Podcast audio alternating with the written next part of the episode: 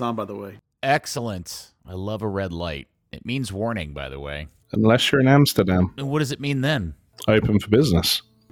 The Degree the Podcast is brought to you by Soccer90.com. Shop Soccer90.com for all the latest arrivals, including FC Dallas gear, FIFA Women's World Cup, European Club gear. Get the new Marvel FC Dallas pre-match top, endless Captain America balls. They got everything. Third Degree listeners get 20% off when you order with the code Third Degree at checkout at Soccer90.com. Some exclusions may apply. Well, hello there, FC Dallas Curious fan. Welcome to another episode. This one is numerically numbered 217, 217 of Third Degree, the podcast. Hello, I am Peter, just hanging out here virtually on the interwebs, first with my favorite guy with a big bushy beard on his face, Dan Crooke. Howdy, Dan. Hello.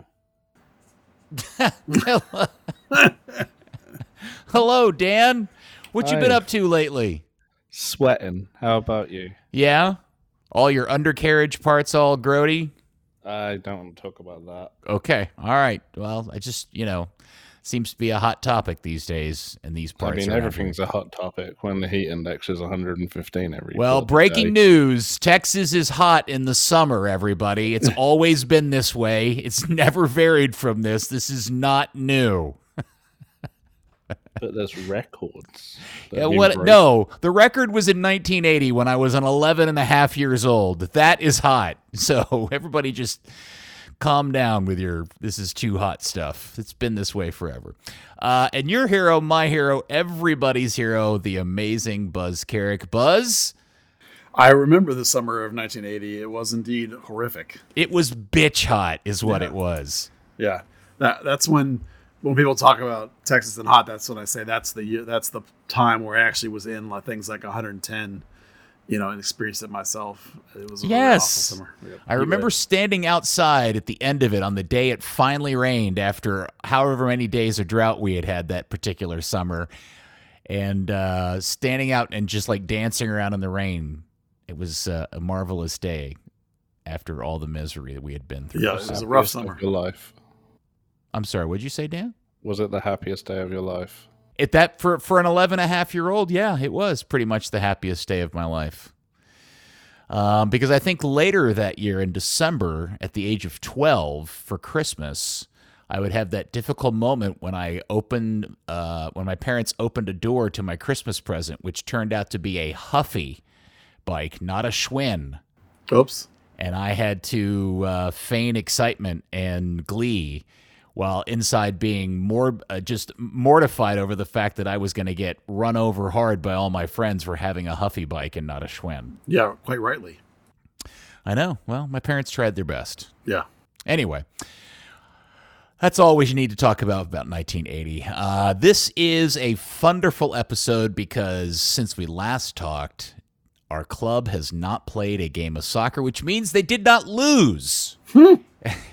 and nobody else got hurt again. At least I'm hoping Buzz is going to tell us nobody got more hurt. We don't have any more hurters uh, on the club, and maybe we get some good news. So here on the run sheet on the front, written in red crayon, it says Jesus Ferreira is an all star once again. Yes, yes, he is. Uh, second year in a row. Uh, it's pretty well deserved. I think you know we. uh, The only surprise actually is that he was voted into the um, into the thing and into the starting lineup and wasn't in on some coach selection or something else like that. Um, just because the Dallas doesn't always get very many votes. I mean, there's been many times where we felt a player was deserving and they didn't get voted in. You know, we weren't even sure that he would get voted in, uh, and and I felt pretty confident. You know, going into the All Star voting process, that he would be the only one, or despite the fact that the club had some campaigns and you can make cases for one or two other guys. There really was no way you were going to get somebody else other than him. So um, it's it's exciting probably for him to get that you know opportunity, even if you don't actually want to play in the game. It's still a cool recognition. He gets to play on those cool games before the All Star game, right? Uh, well, if he gets chosen The for the skills. skills, competition and Yeah. stuff, that'd be cool. If Pepe did it once. You know, I don't, I don't know if Jesus will do it or not, but it's. Uh, Jesus did it last year. Did he? Okay, great. Yeah, maybe maybe they'll let somebody else do it again instead. Sometimes they try to rotate people people in that, keep it fresh. But um, I'm sure he probably is happy to have the presumed bonus check that he gets for getting that. I mean, almost everybody has that kind of stuff written into their contract, so doesn't stink. I'll tell you that. Uh, and I think we all feel like we're in agreement that he's probably the only player on the team deserving of an All Star spot this season. Is there somebody else that I'm forgetting that might have deserved? Pause, maybe. Maarten Paes, yeah, Maybe. yeah. Hmm? That's it. Pause. Pause. Oh, I thought I heard Dan say somebody's. He did. He said Maarten Paes at the same time I said. Martin And then Pause. you you paused for thought. Yeah, it was a triple pause. Speaking of which, is this where we stop the podcast so Buzz can pimp his new Martin Pause T-shirt? Uh, yeah, the Pause Patrol shirt. That's uh, I had fun with that one. It was um, something I felt would be uh, sort of all audiences appropriate, and people would like it. And there's even kid versions of it, sizes and stuff. So if you like that, uh, hopefully people will enjoy that shirt. Uh, he seemed to respond to it, and we've sold a couple of them. So Do you think? Do you think when he saw that giant question mark formed over his Dutch head? yeah, he probably had no idea what Paw Patrol was, but um, you know, I, I I put the video of the intro to the show, you know, in replies, and he was tagged on there, so hopefully he saw it. I, it was super cool that he saw that we made a shirt for him, and you know, liked that. You know, whether he gets the bid or not is a different question, but Yeah, well, I think he's a little bit lonely because his girlfriend has been over in Europe quite extensively for the for the longest time, and I and he is starting to get rather irregular on on Twitter about tweeting things. Like he was tweeting about the weather, and he goes to sports things. He was tweeting. I think he made himself a Dallas Cowboys jersey and tweeted that image out the other day. So I think he's a little lonely or got, doesn't have much going on outside of practice. So I, I am glad to see the uh, result of that is that he's engaging uh, with people online a little bit. That's a lot of fun. he's been pretty good about it. You know, he's been lately he's been tweeting about after games. You know, saying Yeah. uh, not personal mea culpas, but you know, like the one time he did it, say I wasn't good enough. But there's other times he said, you know, we're, we're not good enough. We need to get better. So I'm just hoping that the uh, Dutch third degree fan club decides to make a uh, Buzz Carrick third degree homage shirt in reference to some sort of Dutch kids uh, cartoon or PSA uh, character. That'd be funny. And then you could go, hey, that's really cool, and have no idea what they're talking about. I, I don't think there's that many Dutch third degree fans, but I'm sure that all two of them will get together and do a shirt. you think there's more? Uh, there's got to be more than two, Buzz. Uh, we do not get very many listens out from outside the United States. I don't want to hear this. I don't want to hear this. I uh, I tend to believe that you are a worldwide phenomenon. oh, you're out. You're crazy. That's there's no way. Don't you think, Dan? I'm just uh, sorry. I was I was lost in Maarten Paes's Twitter feed talking about Pinterest and designing houses and Yeah. Did you Uh, see I- that? yeah. Uh, you know, I'm just uh, I'm surprised he has all this time. I mean, he is a he is a big football manager player, and that can easily take a couple 24 hours in a day. well, maybe that's why his girlfriend lives in Europe all the time because he's think playing speaking from FM all the experience there. Yeah. well, there was a time in a day when Championship Manager, the previous version of that, almost ruined my marriage because I got so sucked into it in the late 90s. Oh, Oh, you my would gosh. have been one of the several dozen. Yep. Oh, for sure. Yeah. It's amazing Uh, that they have that proud record. That uh, There's probably a wall of photos in there somewhere in their lobby or something. This man got a divorce or lost his girlfriend or spouse or partner because he played too much football manager. All right, sorry, I got uh, I digress. We go back to the All Star conversation. Uh, so Ferreira is an All Star. Maybe Maarten Paes should have been in there. Is there any chance anybody else uh, gets called up, or is it is all the uh, No. special awardings Yeah. been done? They've done all that. Um, the coaches teams and the um, the commissioners awards has all been done. So there's not gonna be anybody else from Dallas. When they used to have it, when uh, the day before the All Star game, another forty players would get picked to an extra roster, so they'd get um, so they'd get contract bonuses. Yeah, there's a very specific reason for that. Um, it's because in the early days of the league, you had the Eastern versus the Western Conference. And then when the league wanted to go MLS team versus foreign team, like they're playing Arsenal this time, that eliminated half the amount of All Star Well, spots. No, that's not what I'm talking about. Like Yeah. uh, even even when I started playing other teams, the day before the All Star game, and it was purely a contract thing. Right. That's what I just said. Yeah, but what I'm saying, When they started playing the new teams, when they started playing European teams, it eliminated half the All Star spots. So the the players' union said that's wrong. You owe us twenty five more roster spots. So they Oh, added and announced a whole other team of All Stars that aren't in the game because of those contract obligations. Oh, I thought you were saying that was what ended it, and I was like, no, No, no, that's why that exists. It probably still does exist. I would imagine. I'm sure, unless they Well, if- negotiated it out of They've the at least CBA. stopped doing the announcements if if something like that does exist. Yeah, What is it like MLS All Star second team or not so All Star team or almost Yeah, All Star basi- team? Blas, Blas Perez would get like the announcement every single year. Uh, okay, so well, congratulations to Jesus. I'm sure he's super excited about that, and uh, we'll get to play. And who are they? Are they playing Arsenal? yeah, Yeah, that's right. they are Arsenal. Yeah, and Declan Rice, And um, Kai Havertz. maybe. yeah, That's Arsenal's added all kinds of players. yeah, yeah. not my team. Um, okay, so let's move on. It says here on the run sheet. Jesus Ferreira versus Brandon Vazquez, parentheses requested. Yeah, that came from. we got a podcast request? Yeah, I didn't know it that. came from somebody on. I didn't know Twitter, that was a thing. Sound- well, you know, it seemed we like should a good make it a thing, Buzz. The Yeah. podcast request Well, I mean, you know, questions. people don't ever re- re- people so rarely ask us to talk about a specific topic and it seemed like a good one um, because it was you know when, whenever jesus plays for the national team you get a whole bunch of all kinds of things from other different places. you mean idiots? yeah well and one of them was this idea which i think is an interesting idea to talk about was this this narrative that some people have that jesus isn't a nine and is not a good nine and that brandon vazquez is a nine and he's awesome and jesus should be a midfielder and I think there's some talking points in there that are worth discussing. So it's not like necessarily I want to say that those guys should be considered head to head because you guys both know that squads are bigger than that, and there are players that fill specific roles, and that the, and the tactical decisions are made based on who you're playing. So really, what it comes down to is basically to have a discussion. This person was asking, David Mercer's his name, was asking us to have, sort of have a discussion about this idea that Jesus might be a better midfielder or not, and and then how that compares to Brandon Vazquez. So um, I pulled some numbers if you want me to go first, and then you guys can sort of maybe follow up on that if you want. Okay. So just look at the last two seasons of Major League Soccer is what I pulled just to give us a uh, a, a pool of games, not just a couple of games for the national team. So just looking at the pool of when both players have been really good, and they're very close. The very same two players are very very close in almost every way. They they both played 50 games, 50 and 51, and they've started you know 48 and 46, whatever. Those are give or take the same.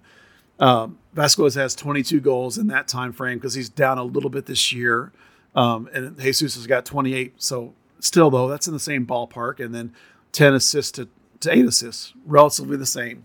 So this is the thing we talk about with Jesus, right? Is that he is a very clinical finisher and clinical goal scorer, and you can look at that and be demonstrated in things like shots to goals ratios. So, for example, uh, Va- Vazquez is is uh, 5.6 shots for every goal, and Jesus is 4.5. So that's again roughly the same, tiny bit better for Jesus. If you want to look at shots on target per goal, again, sort of very similar, 2.55 for Vazquez and 2.14 for Jesus. So you can see that Jesus is a tiny bit better in both of those things, but I'm going to go ahead and be fair and say they're roughly the same. So those those categories mean that those two guys are just as prolific a goal scorer across the board. Where they differentiate is basically the, the sort of alternative stats on how they get things done. And the thing that you can come back to is what we always talk about Jesus, where he's a movement striker and a chaos creating striker. Uh, you know, a combiner. Really, it's this idea that he's a false nine or an off striker, is what we say more often than not, which is this sort of tennish look as a playing with a nine most of the time, or with if the other nine's missing, it's an off, a false nine. So Jesus has a 95th percentile among strikers with shot creating actions. So he creates opportunities in chaos, and uh, Vazquez is only at 30%. It's basically almost double shot creating actions for Jesus.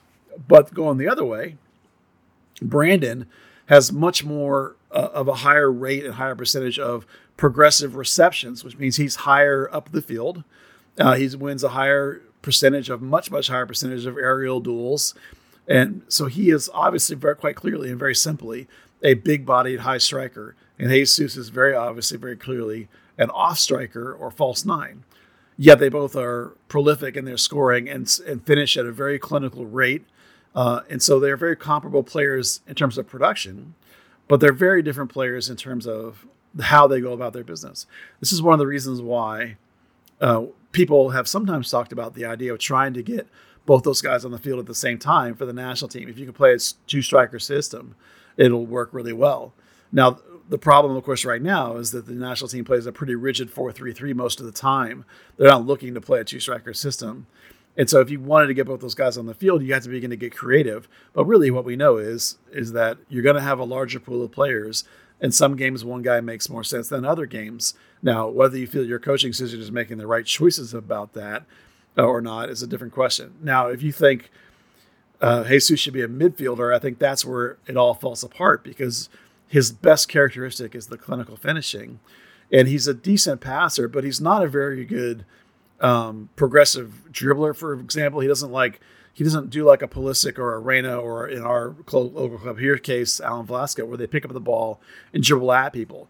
He, he, can burst by people, but he's not this nifty dribbler. He's a quick, quick pass, quick, quick touch, good at line breaking, those kinds of things. But that doesn't say he's making him a midfielder. You just watch the way he plays and the way compared him to Paxton or compared him to Velasco, and you can easily see what the difference is. So that's my overall macro take on this question. Buzz, I think you uh, summed it up very nicely. I I don't have any really hot sports opinions about this. I think we at least uh, between the three of us and people that listen have listened to this podcast for a long time, we all have a pretty solid sense of what Jesus is and what his strengths and weaknesses are. Um, and I, it would be great to see them both on the field at the same time. And it did make me wonder if in if if the U.S. was to play the formation they played uh, against Canada and Jamaica, kind of that more that four two three one they were playing, uh, with Jesus playing in the role that Gio played in in those games, what would that look like? And and I even wonder that sometimes if Dallas could go out and get themselves a really kick ass, more uh, Brandon Vazquez style nine, you know, could uh, Jesus fall back in more into a midfield role um, and, and play that role for yeah. Dallas? Well, the, the system, if you really, really feel like you need him to be a midfielder and you really, really feel like you need the 4 3 3, depending on which version of it you want, you rotate that midfield. If you make him uh, a really high midfielder, like like FC Dallas did with Tsiki Ntsabeleng uh, before Tsiki got hurt, where really they were almost running Tsiki like a second false nine, where he and Jesus were taking turns going in and out of the box, kind of thing, and they they were both designed to be moving forward and creating the same sort of chaos. You could do that kind of thing. You could even do it with Vazquez if you had him as the high nine and, and Jesus.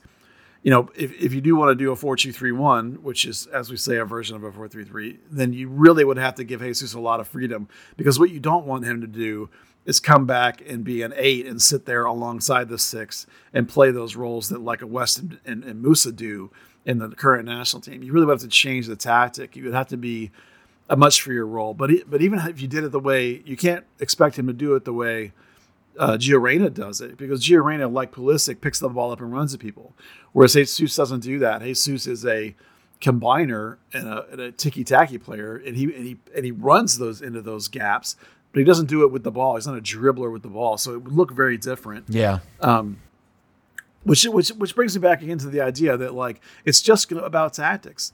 You know, Brandon Vazquez is a great big-bodied, physical, high striker. If you want that particular role for whatever reason you're matching up against a team, he is great for that specific role. He's the guy that can put them back down. He can nod the balls off to guys that are running at these gaps right? This is why people think it would really, really would be great if you could play him with Jesus doing that old school Jason Kreis, uh, you know, Maradona, like right under that big striker kind of role. Um, you know that that's where Jesus really flourishes is that movement just around the center backs, just maybe underneath the center backs even at the top of zone 14. You know, maybe late those late runs into the box, that crashing at the back post. You know, those are his excel moments. It's not to say that either one of them is a better or worse player. I think they're both really good. They're just different You know, players. They're different. They're very, very different players and styles. That doesn't mean Jesus is a midfielder. You know, j- just as there there Yeah. are guys that you know, it, it's not the same position. I mean, he could do it, but it's like you've got other guys that are better at that. It's like don't try and make him something he's not.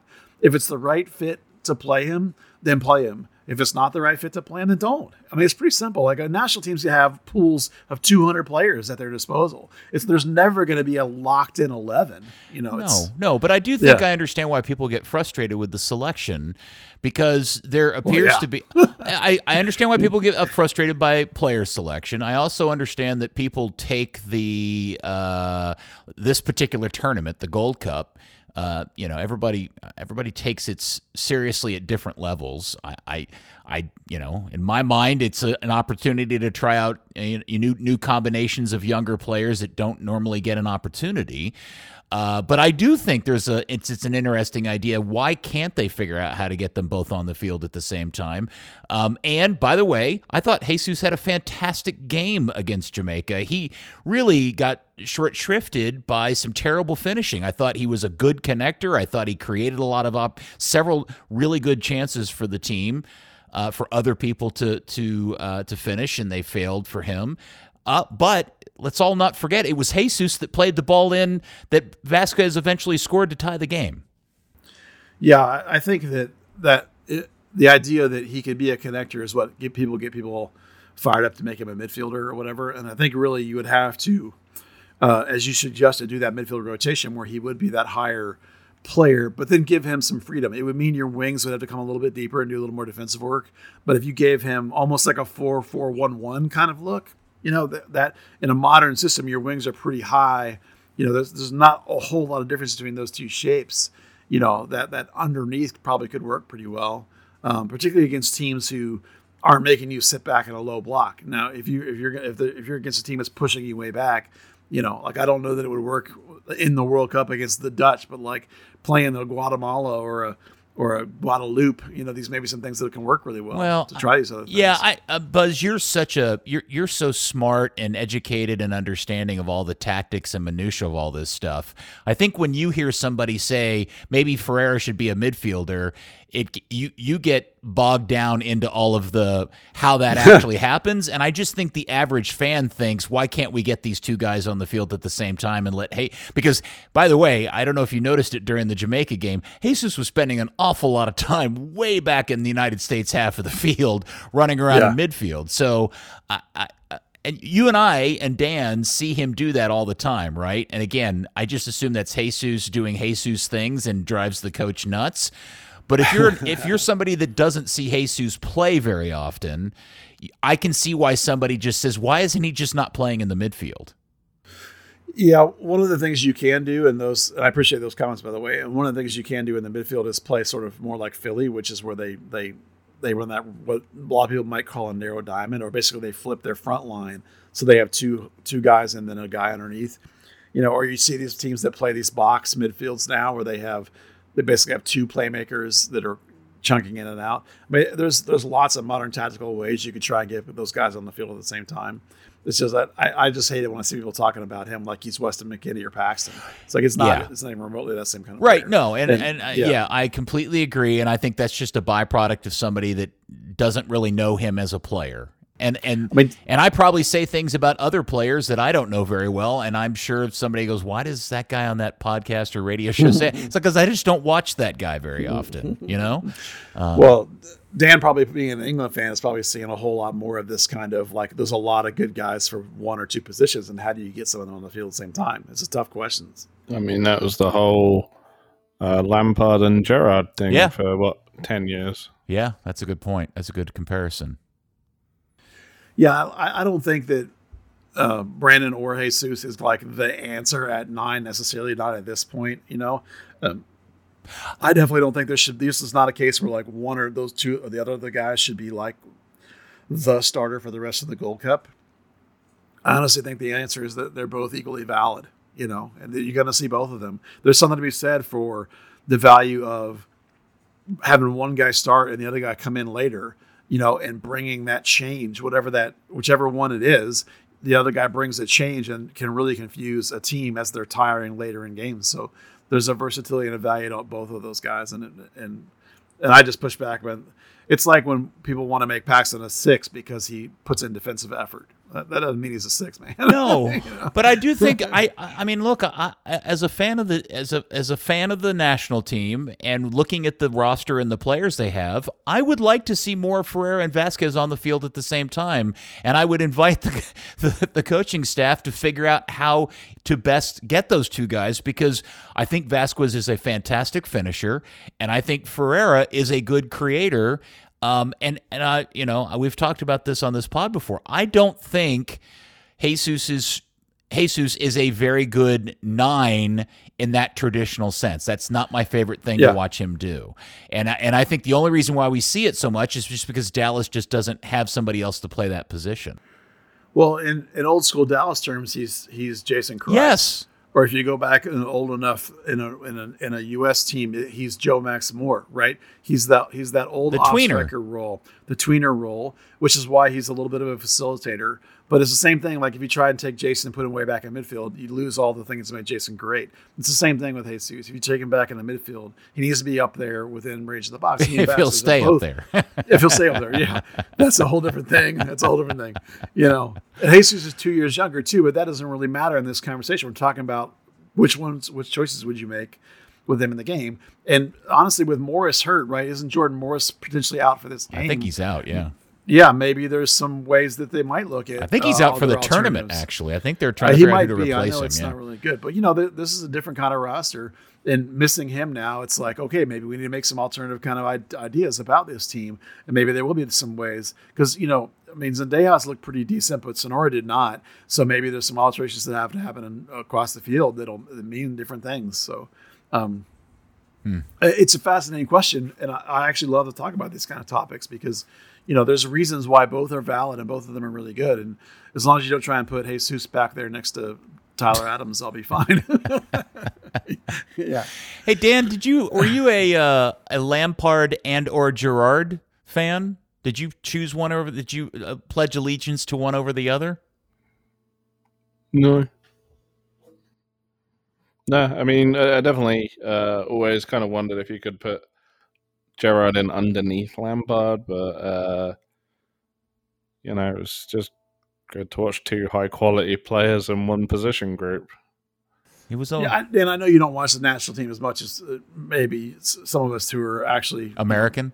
American, but I mean, I think Dan's American now. Well, you know what I mean. Um, uh, you know, do, do, you have a take on this Jesus, uh, you know, nine thing? Do you think he's a chance he could be a good midfielder? I think, like you said, it kind of takes away the best parts of his game. Um, you know, his his urgency to get forward with those progressive runs and those progressive passes is kind of what what helps him link up and you know uh, yeah, I think I think that I, think you would kind of uh, hamstring him slightly to to almost put that restriction on him. Okay, you're a midfielder, you're going to get up to like zone 14, and then you're just going to stop. Uh, that's that's not his his game. Hmm.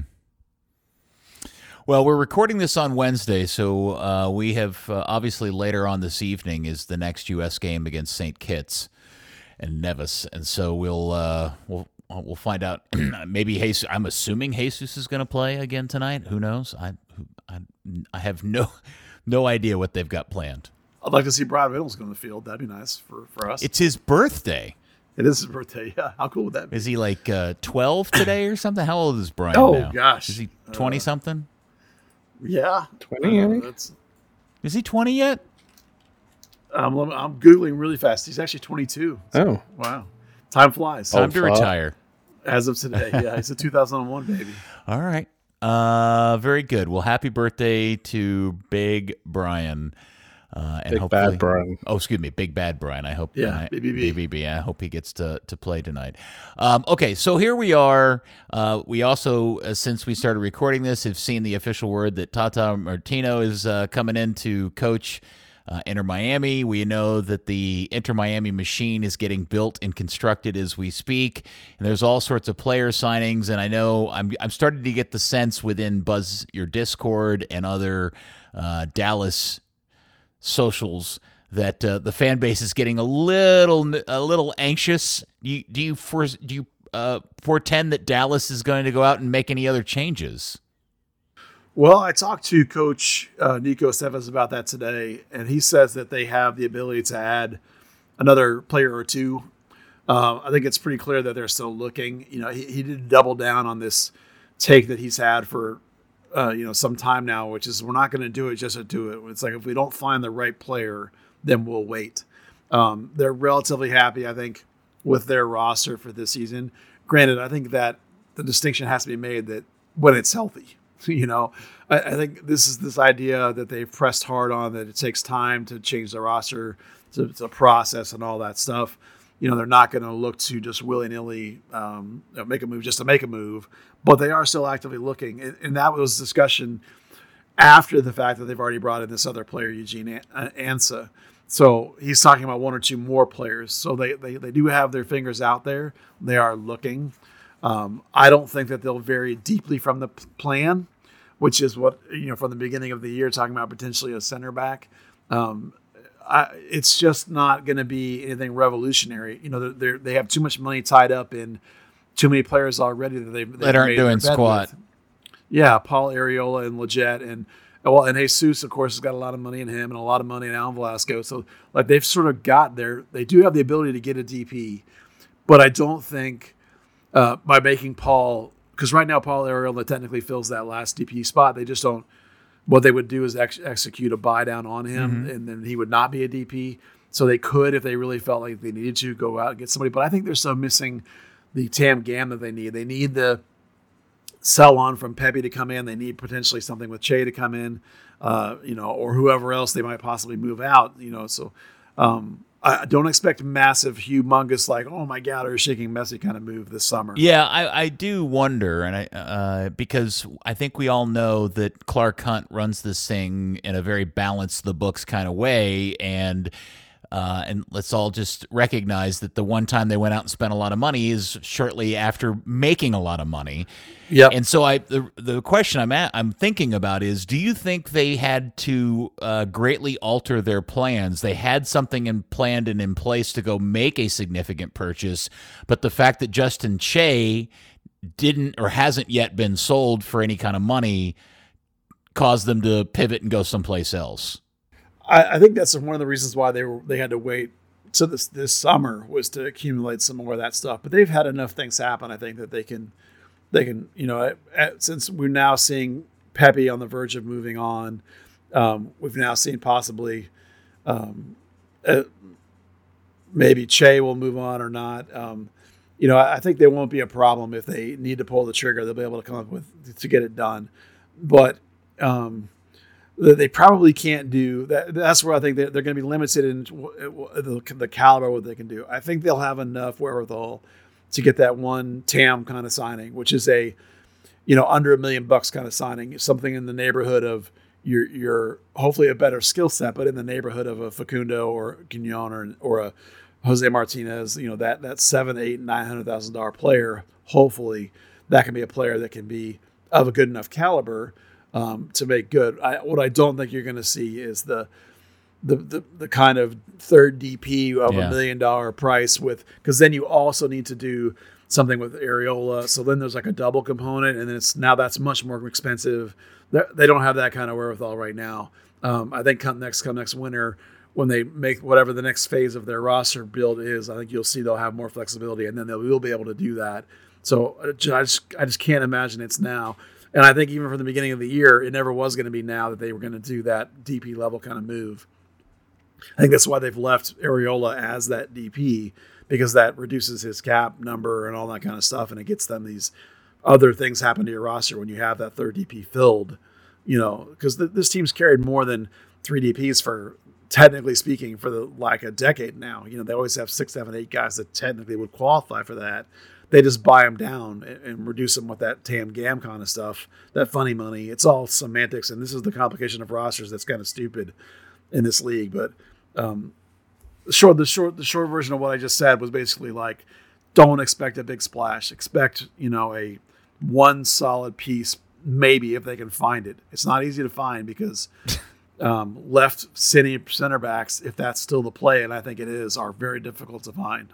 Yeah, if you were expecting a big purchase, you haven't been paying attention to the last 28 years. No. Uh, uh, Yeah. Uh, and, and and related to that, Buzz, is the fact that we've joked for quite some time that Dallas, despite the results, somehow inevitably always seem to be in fourth place. But lo and behold, since we last spoke, Dallas is now down into seventh place. They're four points away from dropping out of the playoff uh, spots. And it does now start to feel like, with the fact that it, when you name kind of the, the five main attacking players between Ferreira and Velasco and Arriola and Lletget, uh, you're not getting you're not getting any production out of any of those guys other than Jesus. The the, the wheels have started to come a little loose and wobbly on this thing a little bit. And I'm wondering, based on going to training today, have you had a conversation with Coach about that and what his particular vibe is about the rest of the season? Well, I'll tell you, funny enough, um, it turns out that in terms of how you schedule games and count games, the St. Louis game, you know, that, that was the win a couple of weeks ago, doesn't count as a couple of weeks ago. It actually counts way back when it actually started. So technically, Dallas is on a four game losing streak, which I believe is the franchise record. So they're going into this game with a chance to break the franchise record for consecutive losses, I believe, um, at five if they don't manage to win. Um, and the problem, of course, is you're playing LAFC, and the and the two teams that are near you in the standings, um, underneath you the standings, are Austin and Vancouver. Both play teams that are way behind you in the standings. So um, there's a legitimate, although I think they're on the road, so there's a legitimate chance that Dallas could come out of this this next weekend's games and be out of the playoffs. Um, you know, the vibe around the team and the vibe around the coaching staff from being out there today was definitely like a resignation that they know that the the, the, the, the hand they've been dealt. You know, the unfortunateness of all these injuries coming at one time has has really handcuffed them considerably. It's not just that some of them are all at the same position; it's that it all happened at once, and it's all guys that are you expected to be reliable and get paid quite a bit of money and are expected to score goals for you. And then on top of that, Jesus being gone, so they know it's just a really awful confluence they're trying to remain pretty positive and trying to go out the game tactically and, and make some decisions about how they think they can get a result. You know, they're, they are playing for results. They're not playing for fun, you know, and, and they know it. So I don't think anyone's worried for a job or anything, but I, de- I definitely think that they know that they're, they got some uphill sledding ahead of them. Um, and you can see, uh, you could see from some of the things they were doing in training that they, they understand that, you know, like for example, Sam Junqua played wing throughout the whole training session today and not left back. They brought up um, Tyshawn Rose from North Texas to play left back in training. So just as an example of how Junqua's had to play wing a whole lot lately, yeah. you know, and probably will have to again uh, in this game, whether it be starter or off the bench. I wouldn't expect him to start, but off the bench, you know. So it's it's a it's a tough spot they're in, and, and they know it is, and and um, I think they're trying to figure out how to get a result against a team that's usually better than you. Well, not to dogpile on the stat that you threw out. Not only are they uh, on a four-game losing streak, they're winless in their last six. Because if you remove the St. Louis game, the last time they actually won a game in sequence was the Vancouver game, way back when I think at the beginning of May. Uh, Yeah. So it's been quite a while. I, I you did catch me off guard by that stat. So you're saying the record losing streak for Dallas yeah, in 27 years is four? Really? I think, yeah, I think they're. I believe that they're tied. This is what I was talking to somebody at the PR office about it. That they're currently tied at four straight losses. You know, because you get ties and you play home games. You know, it's rarely do you piece together long losing streaks. And this franchise has been relatively good. Uh, people like to trash it, but it's like we joke all the time. They're better than you think. They've been relatively good most years. And so I, I what I was told today was that they're currently tied on four consecutive losses for the franchise record, and they'll break the record if they lose. Now, double check me when the notes come out because it was just an off cuff conversation. But right. yeah, it's uh, you know, for whether it is the record or not, it's in the conversation, and that's what matters. It's like this is definitely one of the worst streaks this club's ever had, and it's not anyone's fault. You know, it's the nature of this league that the rosters are shallow. Could they have done a better job? And, and I even asked Coach if he regretted going with a little more shallow roster.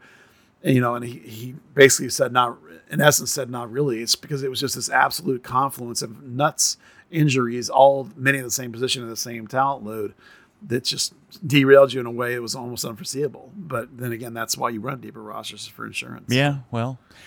Uh, all right, yeah, because uh, you know, to your point, Buzz, they got the game again on Saturday against LAFC. Uh, then the July 4th game just a few days later against DC, and then on the road at a place they never play well, Colorado, uh, and then a road game to Seattle and then um, and maybe by the time you get Jesus back, and who knows how worn out he's going to be by then, a road game to Philadelphia. Yeah, well, this is what happens, right? I mean, there have been some, and late in the Luchi season, we had the same thing. We were looking at how brutal the series, these these schedules are. It's like you got to win these games, man. Yeah. It's like this. You're playing in a league of parity. Like everybody is pretty good. Yeah, it is. You know, so every week there are no there there aren't for, for teams like FC Dallas in particular, and I would say for anybody in this league, even LAFC in Seattle can't. They they don't have these games where it's like Man City versus Southampton and they can rotate the whole team. You know, you don't have those kinds of moments in this league. Every weekend, every game is competitive. You can lose to anybody all the time. Yeah. And so, uh, you know, it's, it's a grind. It's going to be a grind, you know, and, and when we get down to the health stuff later, there's some positive news, but we'll, you know, it's it's not going to be easy. it is funny because if you really, I mean, just just to drive your point your point home after the Philly game, home game Atlanta, on the road St. Louis. I'm not Atlanta, excuse me. Home game to Austin, on the road to St. Louis, home game Atlanta, home game Seattle, at the road on the road Salt Lake, Columbus, at Houston, and then you finish the season with Colorado, San Jose, and at the Galaxy. Yeah, it's not till October that you get any kind of break. Isn't that crazy? and that's only because LA is terrible and Colorado is terrible. San Jose is decent. So uh, yeah, it's not easy. Man. It's built to be uh, driven by parity, and that certainly is the case. Well, I didn't ask him about Interliga, but I can't imagine that they're going to go full boat on. Interliga. Oh, I didn't even think about that. Um, I'm sorry, not Interliga. Leagues Cup. Leagues Cup. Yeah. Now I know that the club's trumpeting this whole like you might get to see Messi thing, but man, if it's one thing they don't need is more games right now, right? I mean, they need games off. They need a break to get some guys healthy. So, yeah, we should. Yeah. I probably talk about that for a second because uh, in your Discord, that was certainly a hot topic, which was mm. the email that went out to season ticket holders, essentially pointing a giant gun at everybody, saying, "Hey, there's this weird." Confluence of alignment of stars where Hayes, uh, where Inter uh, Miami may have to come to town and play Dallas. Yeah. Uh, and by the way, Messi may be playing with them. So if you want to make sure that you have seats for that game, you got to do X, Y, and Z.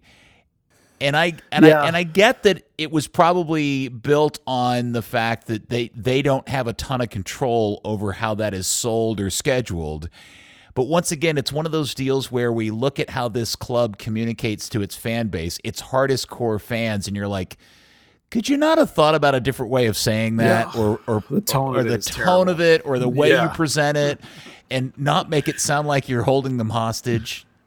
Yeah, I, I kind of understand it in the sense of like the way the club functions, where it's like if there's going to be this third game, they don't want to have it be out of nowhere, and then all of a sudden you have to you're having to try and get oh I want my seat, but it's the Messi game, you know. So it's like yeah. I, I, kind of get the math of what they are doing, and the logistics of what they're doing, but that email was atrocious, and it was horribly worded, and I, like all the season ticket ticket holders that I know were almost offended by it, you know. So it's like it's it's sometimes this club will shoot itself in the foot. You know, it's just some bad messaging, and, and, and hopefully they can clean it up some. No, I have season ticket holder friends that are really uh, even keeled about all this stuff. You know, they're not in the Discord. They go to the games. They've been season ticket holders for a really long time, but they never get too uh, you know, upset or bothered by too much. But even they thought that particular email was pretty ridiculous. Yeah, and they're like, yeah, I mean, uh, and again, you know, look, if if if your business is selling tickets, you've got to figure out a way to to maximize the opportunity, which is Messi coming to town. And I get that. but I, you know, for all the advancements Yeah. this club has made in working with the fan base, that was uh, that is still definitely a soft spot in the skull. Yeah, I, I I don't know that they ran that email up the right chain of command and got somebody that's a better writer involved. You know, when you when you're doing that kind of rollout, maybe maybe get some PR people involved or something. Yeah, because what was the Yeah. the insistence was if you want tickets, you had to buy all. You had to buy the potential for. Th- you had to buy all the leagues cups games tickets in advance, and you had to go ahead and re up for 2024. Is that what the demand was? The requirement? I think it's if you, if you wanted to have your seat for the Messi game, the hypothetical Messi game, you had to buy the whole thing. Up front, you, You had to pay for it up front, Yeah, and you had So- to pre and you had to re up for 2024 your season tickets. I thought too, wasn't it? Uh, possibly. I didn't pay that close of attention Oh, to the details okay. because I wasn't going to buy it because I'm not going to be here. Oh, you're not okay. No, but I just remember that like the demanding of it was the part that I know people got seem to get upset about. Yeah, I think I think you're right about the re-upping thing. I don't. Have It's funny. Uh, well, because this is funny because on the radio show uh, last weekend, Tyler was filling in for Andy, and he and I had this whole conversation about this idea of Messi coming to town. And I asked him, I said, "How much money? I mean, Tyler, are you? He's not a season ticket holder, and I asked him how much he'd pay to see Messi play Dallas in a meaningful game, and and we had this back and forth about how much what the value of that was and i think his limit was like 300 bucks and i had to admit that my Jesus, that's a lot. what happened there Oh, so Jesus, that's a lot. Well then hold on to your hat because i i i said on the show that i i don't know what my cap is because i'm not a season ticket holder. I don't have a media pass. If I'm going to, eh, the idea of getting to see the world's greatest player play my team, like this is this is the team that I consider nearest and dearest to my heart. In our home stadium. Like like the value of that to me and a good seat is astronomical, and I I I'm embarrassed to admit the amount of money I'd be willing to pay to see that game. yeah, everyone's got their own different valuation of it. I, I think some of the misunderstanding is basically that FC Dallas is lumping the whole Oh. League's Cup into one bit, and so you have to buy every ticket all the way to the final. So you're looking at like six or seven tickets that you have to buy, and so and you have to put all the money down at once. Eh, You know, if you want your seat, otherwise you're going to be Yeah, but you get that money back though if it, if it doesn't happen, right? I mean, I would assume that you do, but or maybe that's the thing is like, oh, we'll apply that money to next season. Maybe that's Ah. where the season thing is coming in. But the so looking at the email, basically, the bid is like you have to be renewed for 2024 if you want to do this. That's the part. It doesn't say that you you have to renew now if you want that. It's like if you're not already renewed, basically, and and the knockout games aren't played. If the, if these cup games aren't played, then your money will roll over to 2024. So basically, that's they're they're saying if you want the the to be able to get the Messi game, you have to buy every interleague interleague leagues cup game through the potentially the championship, which is like five rounds, five knockout rounds. ah, okay, So you're looking at a couple hundred bucks probably, depending on where your seat is, right? right. and you're not going to get your money back. We're going to roll your seat over the money over to 2024 because you, in order to do this, you have to already be a member. So uh, I think the idea is that there's not going to be hardly any if this does go forward and there is a Messi game. You're not looking at like a general public sale. It's like everything's going to go to, you know, I don't know what, but it says in here there's not going to be a public sale of these tickets. I'm sure there's. So- I'm sure an FC Dallas salesperson's listening to this, punching their dashboard because we're butchering it, but in all the details. My point being is, Buzz, is that for all the money they're asking you to pay for an imaginary potential game, my reality is, is if in fact that game was going to happen. I would be willing to spend an assload of money to make sure that I'm going to be in that stadium to see Messi play Dallas in a meaningful Yeah. game. That's all. I just like I don't know how anybody wouldn't. I mean, Were you able to define the total for you? Do you have like a specific number, or is it like just? Oh, I, I, I'm not. There's a lot. I'm. I, well, I don't want to say the number out loud because then somebody with a ticket will try to get me to pay that for it. But I, you know, I, I've spent a lot of money on tickets before in my past to go see things that I really wanted to go see, either concert wise or or or sporting event wise. And to be able to, i mean, guys, it's Lionel Messi playing Yeah. in a. It's not a friendly. It's not an exhibition. It's a game that means something and he's playing in Toyota Stadium against Dallas. Like that to me, the value of that is off the charts. Yeah, I guess I'm different. Then I don't really. That doesn't ring your bell the same way. I think it'll be on TV. So, I mean, I'm going to be out of state anyway. But, um, you know, I, I think it's phenomenal that Messi's coming to this league. But like seeing him play Dallas In person?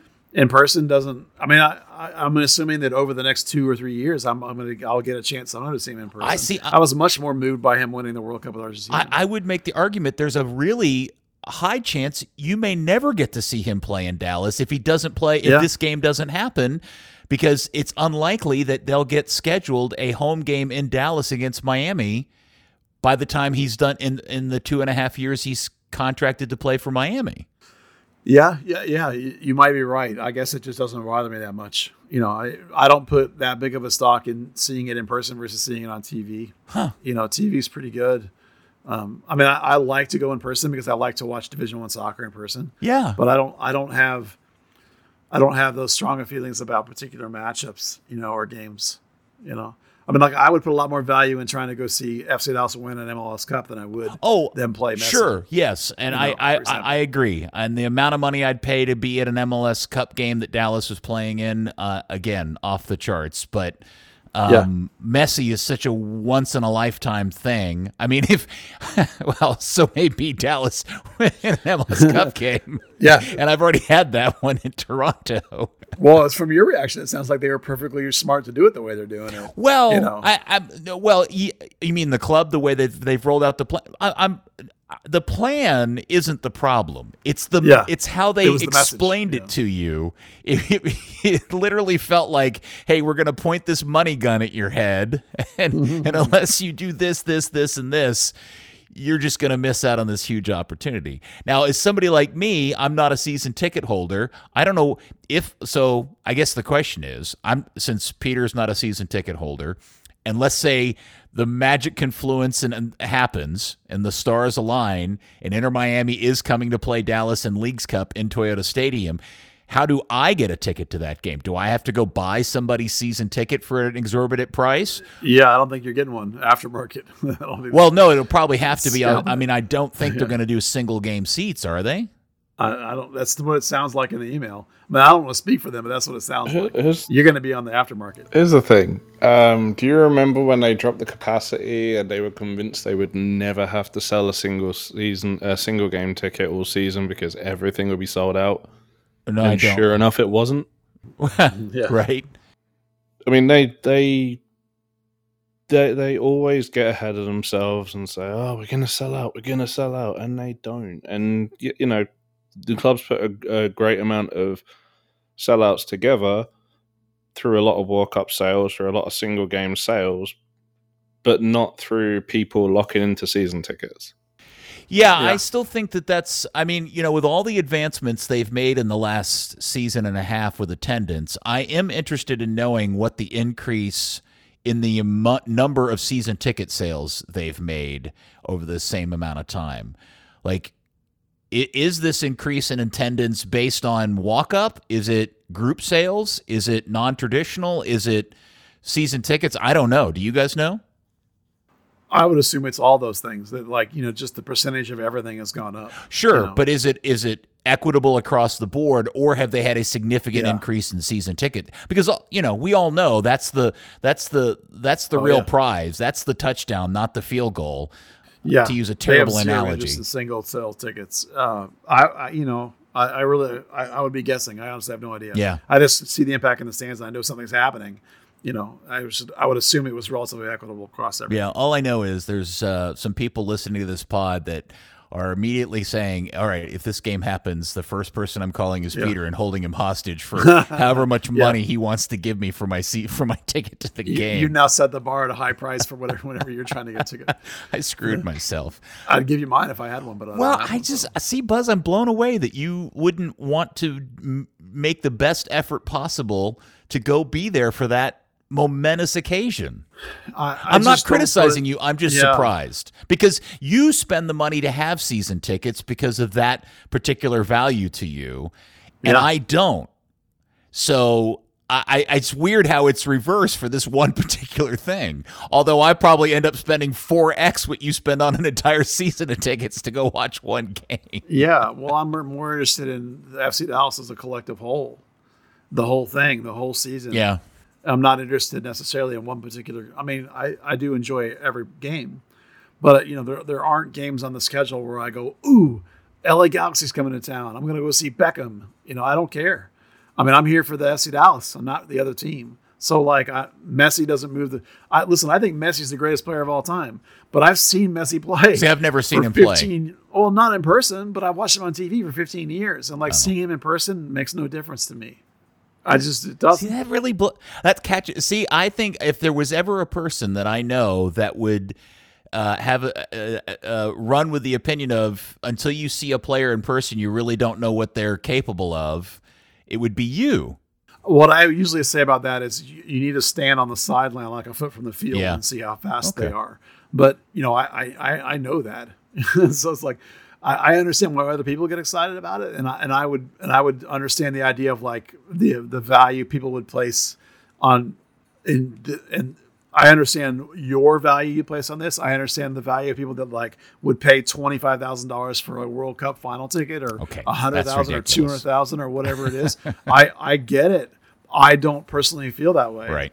Well, You uh, know, just for the I mean- record, so anybody is writing down a plan to contact me, no, I'm not willing to spend five digits to go see Messi at Toyota Stadium. I do, I do have a, I I mean, there's a price, but it isn't that kind of price. Well, every once in a while you hear crazy stories about some dude that paid, you know, ridiculous amounts of money for this, that, or the other thing. Right. You know, and and, and I, I I certainly would enjoy watching Messi play against FC Dallas, but it's not something I would pay extra money for. Hmm. You know, not like that kind of extra money. I, I'm I, I might be like a hundred bucks maybe, but that's All right. You know. Well, that's a lot of talk about something that is almost certainly never going to happen. yeah. So, Let me get cut down. Uh, there you go. All right. So you did go to training today, Buzz. You got to talk to people. You got to see things, and you even promoted in a tease on the socials earlier today that you had some news about particular players. So please go Mm. Yeah. forth with your training report. Well, uh, before I do the ones that I that I was teasing in the video, what I will tell you is that uh, Coach Nico Estevez clarified for me that Dante Sealy cannot be added to the team until the transfer window opens July 5th, which I was surprised to find out because I assumed that he was already an FC Dallas player, so that the minute he showed up after his contract, his loan ended, which is the 31st, that he'd be able to be right in the lineup, and that's not the case. It's it has to do with the fact that he wasn't since his loan was like three years long, he was never on the roster basically for this season at all. So they basically have to because they had no right of recall, right? So he was never on the roster. So they have to wait for the window to add him, which is kind of weird. Um, so he's here, Dante Sealy, and he is participating and and actively trying to win a spot. And and you know, coach said that he has to decide what he wants to do, be here or try to go somewhere else or whatever. Justin Che is not here. Coach says Justin Che does not want to be here. He wants to be in Europe. The Europe. coach actually has said this out loud. Well, what he said to me, I said, and we're not going to see Justin Che, he said, no, Justin wants to be in Europe. And I was like, okay. So uh, you're not going to see Justin Che unless something goes sideways big time. Yeah. So Justin's not, Dante's here working hard, trying to give himself options. Justin Che's not doing that. So it doesn't mean we won't see Justin Che at some point, but it means that he absolutely does not We're never seeing him. want again. to be back here. He wants to be in Europe. Yeah. So If we ever see Justin, Justin. Che play for Dallas, it'll be when he's 36. Yeah, I don't, I don't think you'll ever see player again. Uh, and by the way, that means uh, Dante Sealy's. If if in fact we were to potentially see him return in a Dallas shirt, his first game will be at altitude against Colorado. Poor Yeah. kid. yeah, well, I doubt he would walk in on July fifth and be and be part of the mix, but um, you know, he he is he is potentially possible in addition come July fifth. okay. All right. So the good news part is that there are two players returned to training to, today. Uh, one of them got, they both went the whole day. Um, and one of them, it was their first day. And that those two players are Paxton Pomykal and Tsiki Ntsabeleng. Whoa. So both of those players will be questionable this weekend, pending going through the week without getting hurt. That means that both of them probably almost certainly will be on the bench available for selection based on what I saw. You know, they both looked fine. They both came through training, you know, and, and are, they should be available if they clear the rest of the week without a setback. So now, coach, of course, did say that they want to be careful with those guys, and you're not going to see them thrown on immediately. And and you know, I, I wouldn't shock me as normal that he makes them come off the bench for this first game. You know, and, and they don't want to. They're more interested in the long term than the short term, even though they're bleeding bodies. Mhm. Um, Sebastian Lletget, however, you know, played last week. I expect him to start. Uh, coach said that they want to get 60 minutes out of him, so that's a player that to me sounds like will be starting. He looked pretty good today in training, so that's that's good. That that provides you an actual eight. You know, going from zero eights to one eight is good. So that gives you options in midfield with what you're going to do. Um, Paul Arriola, he said would be they're targeting the Seattle game, which is amazing to me. That's the 15th. Good lord. So yeah, you're still looking. And Paul was out. That's four games from today. now. Uh, yeah. When, when when did he get hurt? Oh, I don't remember. Dan, do you remember when he got hurt? May 13th. Which was Yeah. So it'll be over a month. was the two s- wa- Was that the St. Louis? No, the Portland game. Austin. Oh, the twenty second. Okay. Yeah. So So that uh, one, two, he's that's the current four, target five, is yeah. the is the Seattle game, which is the 15th. Um, and it probably, of course, that would be off the bench, and that's if all goes well. And he was doing some pretty aggressive rehabbing on the side, putting on a good sweat. But Wait, uh, hold on, hold on a sec. You said Yeah. May the fourteenth. He so he's been out one, two, three, four, five, six, seven, eight games already. Nine, ten, eleven. That'll be eleven games out of a thirty-something game season. That's a third of the season he will have missed. yeah, it happens. Boy, that sucks. All right. Yep. yep. Um, and then no sign at all of Jimenez or Ema Twumasi, so I don't have any information about them. But not, not even you know, not even out doing whatever on the side. So um, Can we have have we ever uh, decided yet that we can officially call the trade of uh, Servania for Jimenez a total bust yet? yeah, I mean, I suppose it depends on what he does the rest of the year, but it's certainly not looking super positive. Well, you could have know. absolutely used Brandon during this stretch of time with the injury well, yeah. situation. That's certainly true. Yeah, I mean, you can't. I mean, you've gotten a you've gotten a, a, a, bowl full of nothing out of Jimenez, and you've had an injury situation where you absolutely could have used him. That, to me, at least at this point, unless something dramatically changes, uh, is a total bust. Yeah, that's a little bit, you know, hindsight. I don't think that's really fair. I don't. The, the, the trade certainly has not benefited Dallas. I think that's perfectly fair to say that. Okay. Yeah, I don't, I don't know that. You know, at the time, I- Brandon was way down on the bench and not even remotely close to playing. So it's like you know, you could they and they needed a striker. So I don't blame them at all. Come on, Buzz. deal. Let me throw a bomb or two. Yeah, I mean, you can. That's a good take. I'll give you that. I just, I'm, gonna, I'm not going to be too upset about the deal, even if it pans out that Jimenez does nothing. The you know the calculation at the time still made sense to me. Okay. It's hard to blast somebody for that kind of calculation. All right. So, uh, so moving into the game on Saturday, do you have a an official lineup prediction? No, Lletget makes the VM back in makes things uh, potentially different. You know, that's where you can do some things. They have Obrian um, also available, of course, off of his yellow card suspension. So the, the MVP is back. The best player on Um, the team is best back. players on the team is back. yep. Um, you know, he continues to do good things. You know, I uh, I would imagine that um, against LAFC, you know, they'll probably try and play a little bit of a block and get at them with some pace. You know, since they have Obrian, they have I don't know Kamungo. You know, they have they have some ability to get forward. You know, in transition. That's when they're their best. They're always at their best in transition. So they always want to try and. In, in LA, center backs are not exactly quick, so maybe you look at some of those kind of guys up top. You know, an Obrian, a Kamungo. I don't. I'm not saying Bernie's going to start, but Obrian should.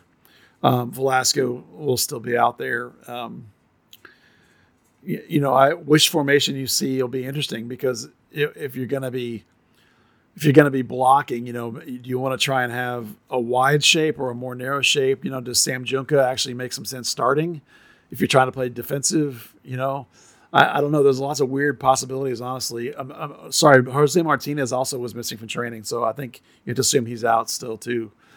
So, I mean, Tafari and Ibeagha are obvious. Farfan's obvious. Giovanni, you don't have much choice at this point, right? Carl Smith's gone. So Facundo, Edwin, and Lletget in the midfield. Hmm. Obrian, Velasco, and I don't even know what uh, up top. Yeah. with those guys, you know. And then they got to turn around three days later and play a July 4th night game on a Tuesday against DC United. We haven't even gotten in, I mean, not even far enough to think about how they manage with this smaller roster. Two games in essentially three days is just brutal. Well, the week off really helps that. You know, you have guys that can do a little better. You know, that's one reason why you don't want to press Lletget too far past 60 minutes, maybe because you know you do you are going to need him pretty heavily going forward. You know, they're going to be having the same roster problems they've had all along. You know, you're going to need guys to play minutes. You know, you're going to need dudes come off the bench and contribute. You know, or else you're not going to get any results. Yeah. It's you know, just getting Lletget back, even though he looks like he's a little mentally more with it. As coach says, sometimes when you're out injured, that can really wake you up a little bit. You know, get your brain like, oh, I got to get back, get at it. You know, so hopefully we'll see a good Lletget. You know, you're still going to be missing. You know, you're not getting Jesus back. You're not getting Jimenez back. You know, you got Mulatto, but he's not really a guy so far that looks like Coach trusts.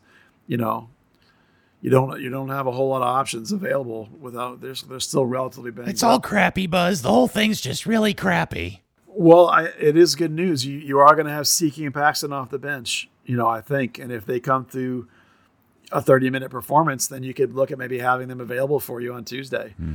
So you know, depending on how they each go, and and we saw how good both those guys have played and were playing right for the end. You know, Tsiki was playing really well before he got hurt. So And last but not least, real quickly before we end this uh, kit talk, they unveiled the Marvel combo mashup uh, pre-game jerseys today, which to me were ridiculous. It's a Captain America design that is intended to camouflage the sponsor of every club in MLS. yeah, it ain't good. uh, so will you be buying one of those, Buzz? No, Okay. I don't buy pregame kits to be, you know. Training Really? kits, not your thing. No, I don't training kits. I don't get pregame kits. Okay. You know, Uh, I have a couple that I've collected. People have given them to me, but I've never bought one. So, uh, eh, so the so is the and Dan, maybe you know more about this. Is the Marvel partnership going to result in some one-off game worn jersey that each club gets that's bespoke to them, or is it just this training kit? I think it's just the training kit. Okay, all right, very good. Dan checking in from the Arctic North. yes. Mike is rough. that's hilarious. Shouldn't laugh. But I like it when it comes on that way. It sounds like we got a, a guy in a in a control room in a nuclear station. That's We'll that awesome. That's kick ass. I love it. Uh, all right. Well, uh, because that makes me laugh so much, this is where I'm going to tell Dan thanks so much for participating in the show. I hope you have a fantastic holiday weekend, sir. It's a bit cold up here. Don't ever fix that wire, Dan. Don't ever fix Oh that God, wire. please That's fix it, awesome. And Buzz, I hope you get to do something Yeah. fun this weekend too. Don't blow your fingers off, okay? Ah, I'm going to the LFC game. That's gonna be fun. All right. Uh, Uh, bef- before we say goodbye, Oh. I just wanted to give a shout out to Dylan Lacey, who was named to the uh, MLS Next Cup Playoffs Best 11. Oh, Which cool. covers all age groups, so that's kind of a big deal. That's not just U19; it's all the great age Yes, groups they had. yes, so credit to Dylan Lacey. and they got knocked out by the Revolution. They did a good run though, all the way to semis. Man, that's a good run. Was that further along than you expected? Yeah, Okay. Yeah, and well, no, uh, it's about what I expected actually. But that's the second straight year they've lost in the semis to the Revolution, who are pretty good. So um, it's about par. You know, there, there's some there's some things I I would do differently if I was running that team, but um, they, they had a really good season. They I think they went through league play without losing a game in actual league games that count. They lost one or two games along the way that were you know not official games, Right. but um, you know, and they and they and they played some pretty good teams in the playoffs and did pretty well for themselves. And and even against New England, they played. Uh, I thought pretty well and had some uh, things. If they'd have gotten a couple of finishes early in the game, I think it would have been a completely different game. But, um, it was a good run. Yep. Third Degree the podcast is brought to you by Soccer90.com. Right now, shop all the latest arrivals, including the FIFA Women's World Cup gear, FC Dallas, European clubs. Grab the new Marvel FC Dallas pregame top, MLS Captain America balls. Man, they got all the good stuff for this summer. Get your kids all decked out. Third Degree listeners receive 20% off your order when you use code Third Degree at checkout. Soccer90.com. Some exclusions may apply. All right. Well, I hope everybody has a nice, good, fun, safe July 4th weekend because when we talk to you next, we will have not one but two Dallas matches to review and discuss. And I'm sure, I feel it in my heart, they will arrive with six solid points in hand. So have a great, safe holiday weekend, and we will speak to you next time on another episode of Third Degree, the podcast. It's too windy to whisper. Third degree, the third degree net podcast. Third degree, the third degree net podcast. Third degree, the third degree net podcast. Third degree, the third degree net podcast.